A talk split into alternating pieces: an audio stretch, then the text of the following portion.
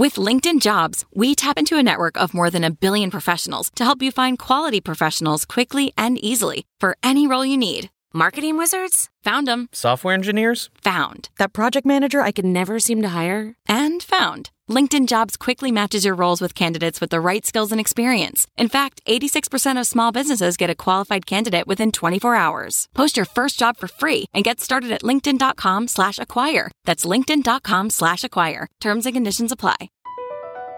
BP added more than $70 billion to the U.S. economy in 2022. Investments like acquiring America's largest biogas producer, Archaea Energy, and starting up new infrastructure in the Gulf of Mexico. It's and, not or. See what doing both means for energy nationwide at bp.com slash investing in America.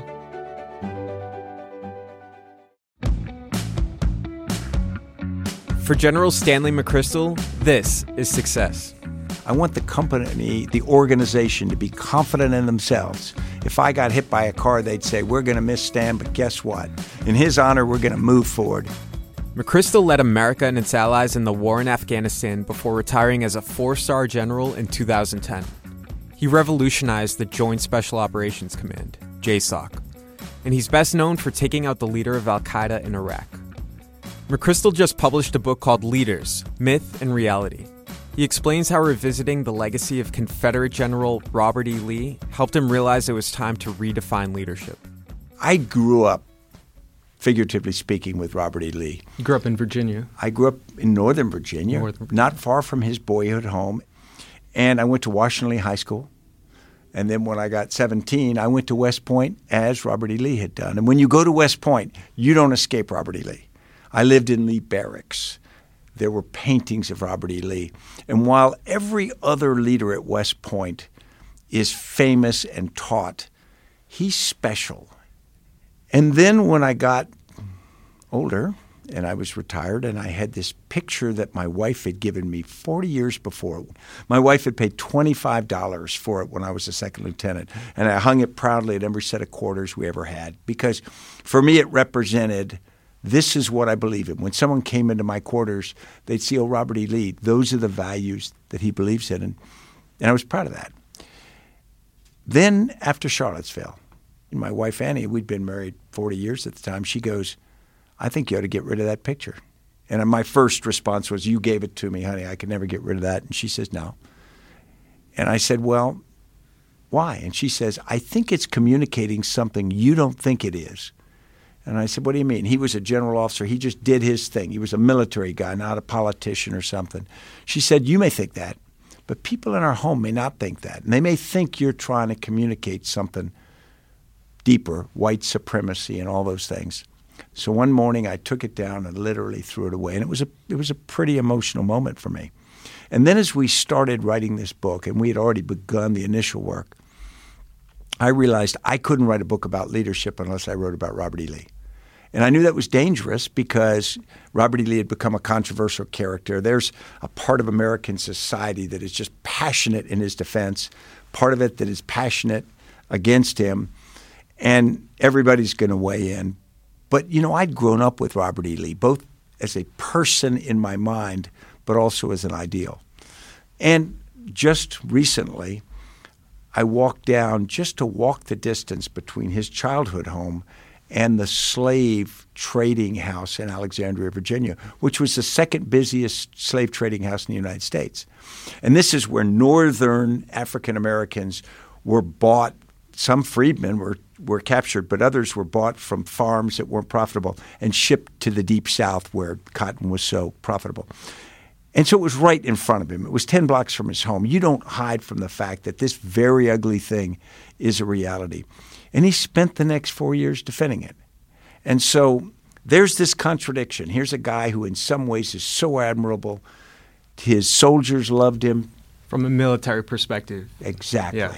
But it would have to be removing from the context of. That's right. Basically, a traitor to his country, ignoring that and kind of replacing That's it right. with a myth. And I couldn't. And were you not aware of that that link that people could make when you had that that painting in your Here's the point. On yeah. a one level, Yes, I was. On another level, what I did was I just said, yeah, but. Mm-hmm. And I think a lot of people with Robert E. Lee go, yeah, but. And the real point of the book is everybody is a complex person like that. Every memory of every leader that we profiled and everyone we could think may not have that clear a balanced con- or a contradiction, but they all have them. And we as followers, we as observers, we have to make a decision on how we look at those, how we process that. Because if we're looking for the perfect person, woman or man, we can wait forever. They're not coming. Well, when you're when you're looking at that and, and kind of leading into your thesis here, wh- what is the way that we define leaders and, and leadership, and, and, what is wrong with that, and what were you looking to correct? I wrote my memoirs starting in 2010, and, and I thought that it would be fairly straightforward because I was there, so I knew what happened, and I'd be the star of the show. The spotlight would be on me. And yet, when we went to do, I had a young person helping me that was brilliant. We went to do the research. We did a whole bunch of interviews. And we went to things that I had been very much a part of and given credit for. We found that I would make a decision and issue some order, and there'd be an outcome. And I thought, okay, my order produced that outcome. And in reality, we found that there's a myriad of actions that other people are doing or factors in, in uh, impinging on it that actually affected the outcome much more than I did. So you didn't realize this until you were writing your memoir? No, I mean you, you, get to this point in life because you sort of believe the great man theory. You sort of believe that the leader's central to everything, and then when I get this, it's very humbling. And I realize leaders matter, just not like we think they do. And as we put in the book, it's also the way we study leadership. We study biographies, which puts the person at the center. And so the spotlight tends to stay on them, and everything else tends to be a bit in shadows. You very rarely see a statue of a team. You see a few, but usually there's a person on the pedestal. But in reality, a team, and sometimes a very large team, made it happen or didn't make it happen and yet it's hard to explain that. In this book, you you picked like a very interesting collection of profiles, and you even included um, the Al Qaeda leader that you defeated in Iraq, Abu Musab al Zarqawi. So, what can you learn about leadership from studying someone that you morally oppose, even on in, in, like an extreme example? Like this was your enemy. W- what do you gain from studying that? Well, we didn't just oppose him; we killed him. Yeah. I stood over his body right after we killed him. So, for about two and a half years, we fought a bitter fight against this guy.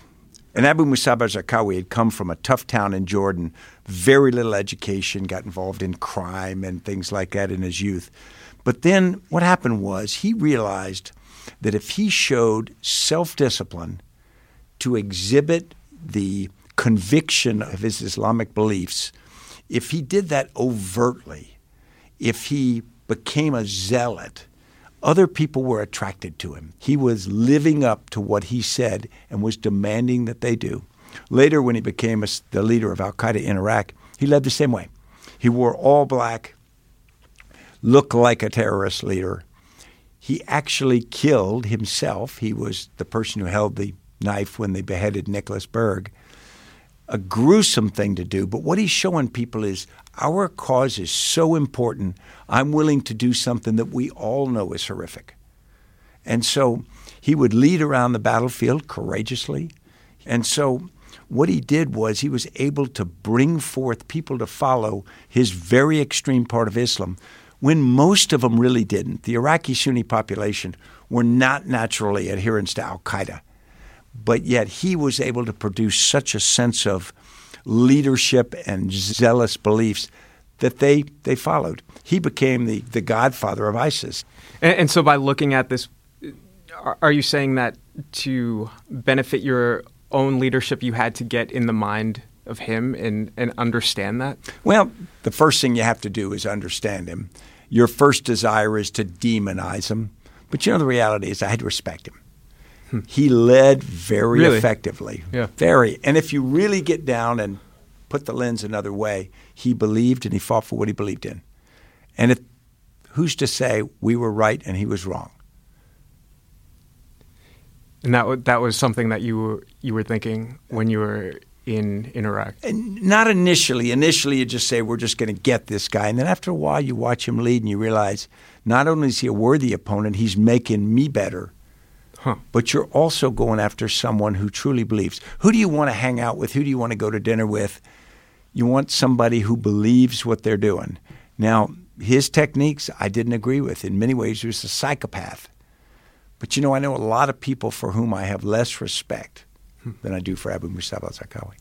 Interesting. When when you were having uh, the collection of people in this book, what were you looking for? Because in some ways, you were saying that taking a look at profiles of individuals is kind of like the opposite of what you wanted to do. Because if you elevate someone above the context that they're in, it's kind of counterproductive. But and you're proving that through uh, elevating people. So how do you how do you navigate that? Yeah, that's an absolutely great point. point, and we actually didn't realize that at the beginning of the book. um, we started writing and we said, "Hey, we are almost running in in absolutely opposite directions of what we're proposing." You can write a theoretical book on leadership, and there'll be a small community of people read it. We learn through stories, all of us do, and we learn through stories of people. We picked this 13 diverse people and we had these six genres. We had founders, we had geniuses, we had power brokers, we had Coco Chanel, we have Boss Tweed, we have Martin Luther, we have Dr. Martin Luther King Jr., we have Harriet Tubman. We wanted something that would be universal, give us a wide look at different kinds of leaders and context. We wanted diversity in sex, we wanted diversity in nationality. We have a Chinese admiral from the 15th century.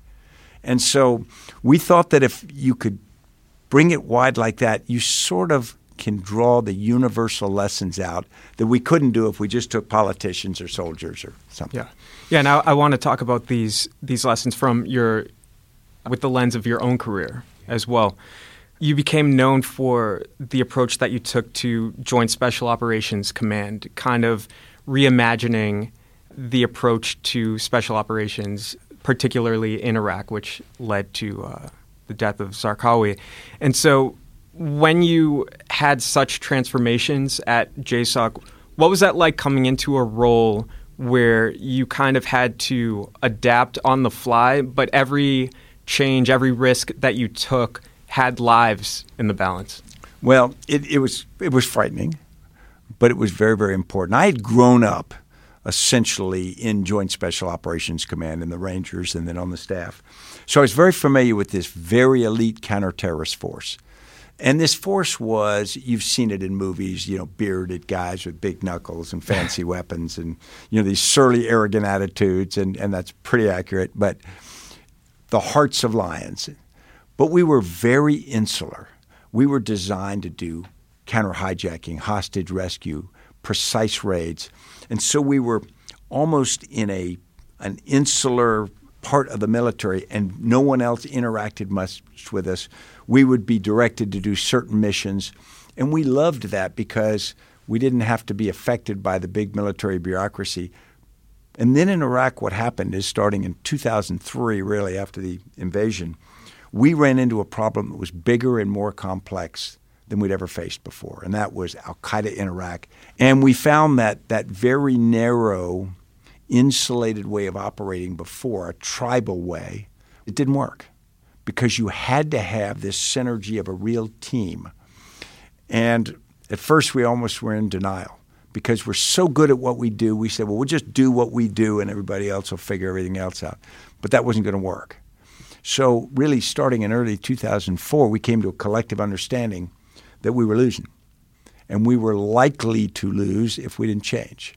Now we had no idea how to change. There wasn't a roadmap. There wasn't. I wasn't the visionary leader to provide that. And so what we said was, well, we will do anything but this. Now we'll change.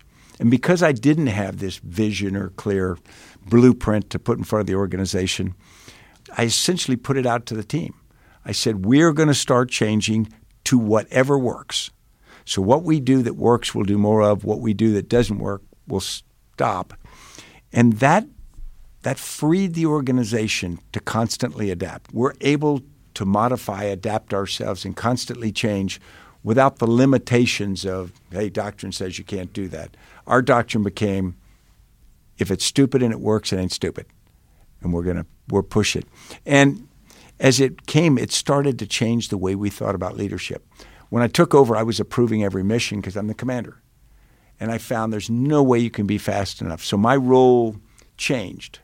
I went from being the micromanager, the centralized director, to being a commander who creates this ecosystem in which this group of really talented people figure it out. And my goal was to keep the ecosystem going, grow it with new participants, and, and keep everyone supported and inspired. So when you're saying that when you had to take big risks uh, at, with these changes, that th- there was a level of fear involved, were you mitigating that fear by learning to trust the people that you were working with? Yeah, and you have to. Sometimes you can't completely mitigate it. And in an organization like JSOC, when you take casualties, it's deeply emotional because it's not like new privates coming in, you get a new private. It takes about a decade to build an operator. Everybody's the godparent of other operators' kids, you know. And so when you lose people, you lose people who've been around a long time, look a long time. So it's very emotional. T.E. Lawrence talked about the ripples in a pond. That's Lawrence of Arabia. That's right, yeah. Lawrence of Arabia. He talked yeah. about when you lost one of the Bedouins, it was like ripples because it went out into their families and whatnot. So every casualty was much more costly, and therefore you had to try to minimize them. And so as we went into this risk period, there was a lot of uncertainty. And and I couldn't, you know, I don't have the, the wisdom or courage or any of that to bear all that together. So we had a team and we supported each other. Distribute that. Yeah, exactly. Yeah. yeah. And, in terms of looking at something continuing after you leave, so you led the U.S. led coalition in the war in Afghanistan. That was eight years ago when you left. The war is still going. How does that look to you? Because, like, for example, I could speak to a CEO who left a company and they, they can comment on the company be like oh here's what worked or what didn't but like as we're talking about the stakes are just so much different yeah. in war yeah. how, how, do you process that you, you can process it a lot of ways you could take a strict business sense you could say well it hasn't succeeded thus far so it's a bad investment and then i can also look and see that as of 2001 when we entered afghanistan there were no females in school under the Taliban, there weren't that many young males in school, and now we've had almost 17 years of young ladies going to school, young men, and so we've got a different young generation in Afghanistan. 4.4 million Afghans voted this week, and it wasn't a presidential election. So, is the glass half full? Is it half empty? Is there a hole in it? The answer is yes to all of those. There's deep corruption. There's huge problems inside the country. But in many ways, I think that rather than say, okay, it's a it's a failure, I'd say it's a complex problem, one of which you work on over a long period. I don't. I would not uh, subscribe now to thousands of American troops or unlimited amounts of money, but I wouldn't recommend walking away. I think our partnership with the Afghan people and the signal we send to other countries in the region is important. And if we think about the world as a completely connected place now, not just by information technology, but culturally. I think the ability to have relationships, to demonstrate our willingness to be a part of things is more important than ever. It was critical, really, right after the Second World War. We gave both Asia through Japan and Europe enough cohesion to grow back. It doesn't feel as easy or as good in Afghanistan, but I would tell you, a look at the world through that lens is is how I come at it. Mm. In in leaders and in your memoir, you it's given you a chance to be introspective of your own career and, on the nature of leaving the military when it came in this much publicized. Um, there was a Rolling Stone article. The reporter Michael Hastings kind of portrayed you as a renegade general, and that ended up uh, leaving your position. How do you process that now, yeah. looking back at, at your role and since it's been eight years? Yeah, I mean, there are a lot of ways that, that maybe I could or should. The first thing is it happened, and I didn't think that uh, the article was truly reflective of my team. It was kind of about me and my team and the runaway general, and that obviously not a good title. And so, on the one hand, I thought that that wasn't fair. On the other hand, I'm responsible. And we have this negative article about a senior general shows up on the president of the United States desk, and it's my job not to put articles like that on the president's desk. So I offered my resignation, and President Obama accepted it, and I don't have any problem with it because I'm responsible whether I did something wrong or not. I'm responsible. And as I told the president that day, I'm happy to stay in command or resign, whatever's best for the mission. Now, that's sort of phase one, and I feel very good about that decision. I'm not happy it happened, but I feel good about that. Then you have a moment when you have a failure like that in your life and you get to make a decision. You're either going to relitigate that for the rest of your life, and I could be a retired bitter general, I could be whatever, or the CEO got fired or whatever, or not. And my wife helped me through this more than anything because, as I tell people, she lives life like she drives without using the rearview mirror. And so we made the decision. She helped me is we're going to focus in completely on the future. There is no point in being bitter because nobody cares but you. So I decided to look forward. I decided to think about what can I do now. Now that's easier said than done. Every day there's some hurt, mm-hmm. and you kind of even now. Occasionally, not every day, but occasionally something will come up and Last week, Rolling Stone queried if I wanted to do another interview. The answer was no, but that uh, seems like yeah. Yeah, I kind of went really, but the reality is, uh, it always kind of comes back up, and you have to remake that decision on a constant basis. But it gets easier over time because you start to see how healthy that is. I would argue that every one of your listeners is going to fail.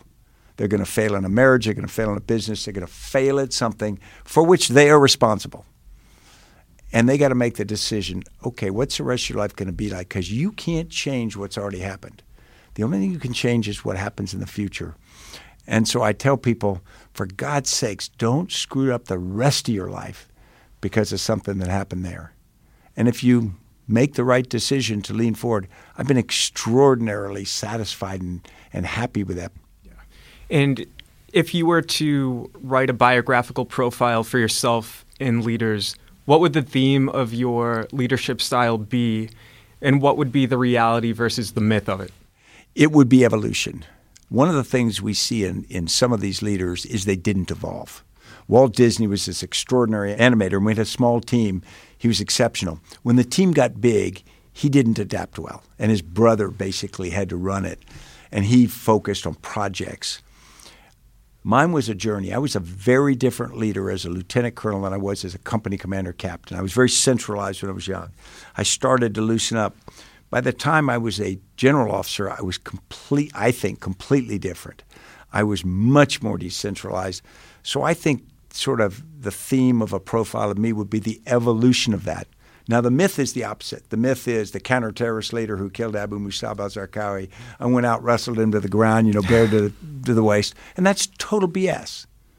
And so at times, do I like the myth? Because people go, wow, look at him. Yeah, I mean, it's kind of cool. And you, you never want to go, no, that's not true. But it's not true.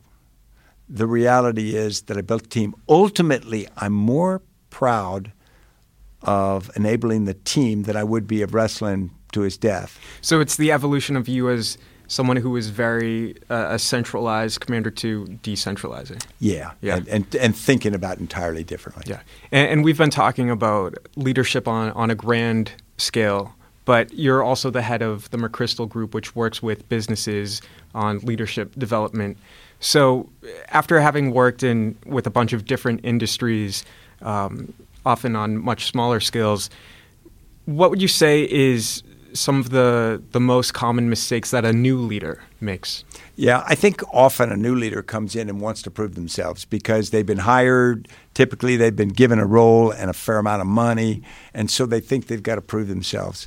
And there's a a reticence to say, "I don't know." There's a reticence to look at the team and say, "What should we do?" and to have the team do it because you're worried about your own credibility.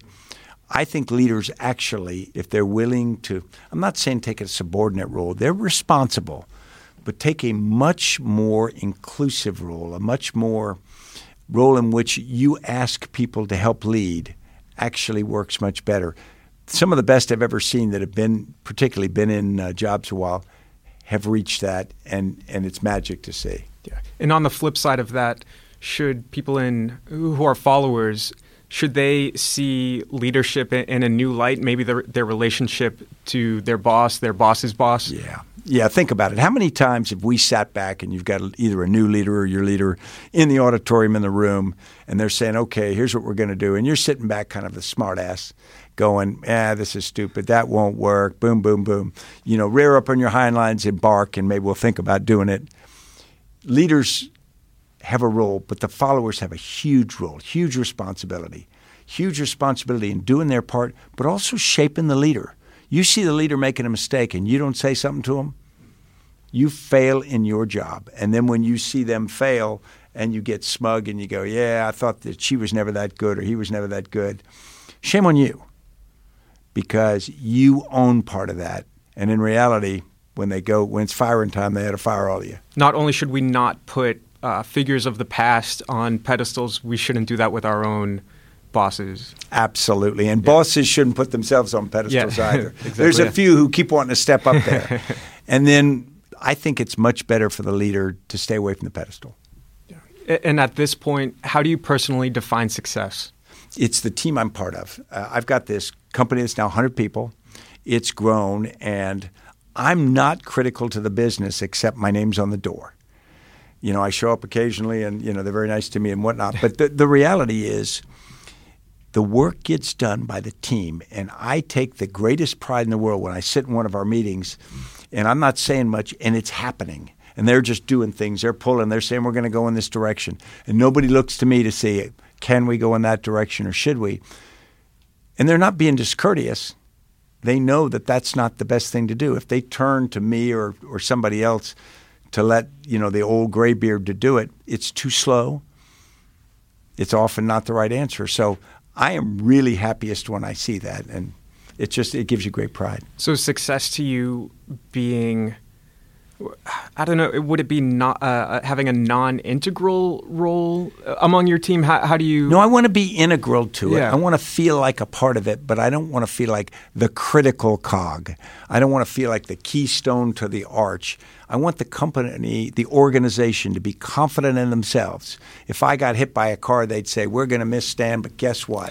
In his honor, we're going to move forward and we are going to do XXX. That's when I, I really feel best about things. Or they don't even tell me about things they're doing, and suddenly we're doing very well on a project, and I hear about it, and I go, Wow, that's good. When did we do that? So and so I said, Well, why didn't I know? And they said, Well, you didn't need to know. Yeah. It's not important. And they're right. Is there a piece of advice that you would give to someone who wants to have a career like yours, whether that's it doesn't necessarily have to be military. It could be a sense of leadership. Yeah, I think uh, when I think about the two things that I hope leaders have, first is empathy, understanding that if you're sitting on the other side of the table, you have a different perspective, and they might be right.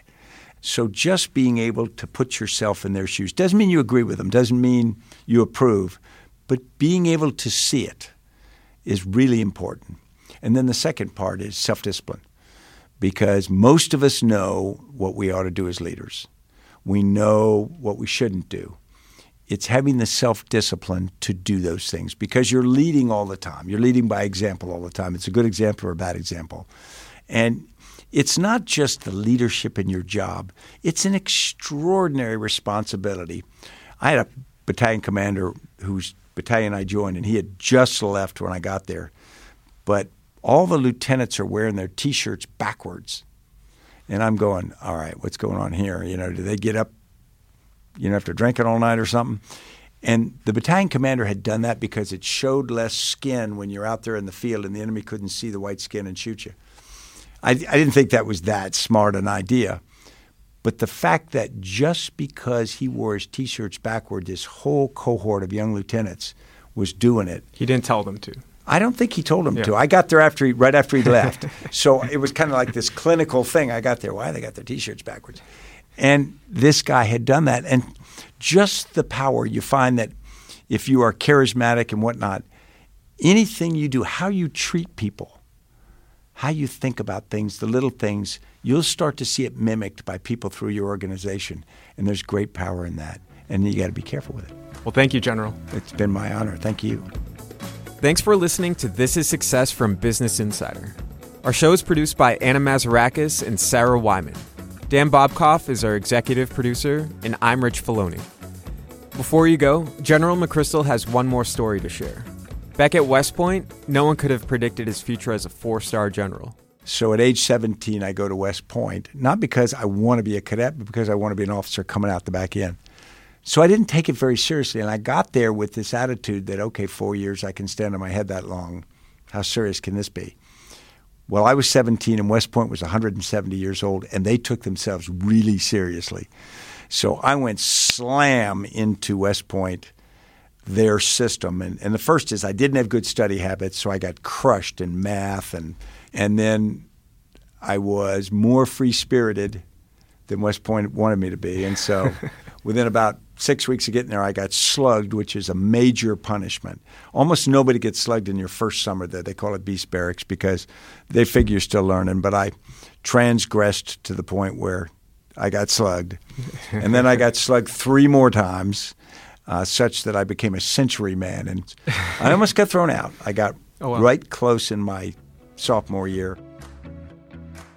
Next week on the show, we've got Daniel Schwartz. He's the CEO of Restaurant Brands International, which owns Burger King, Tim Hortons, and Popeyes.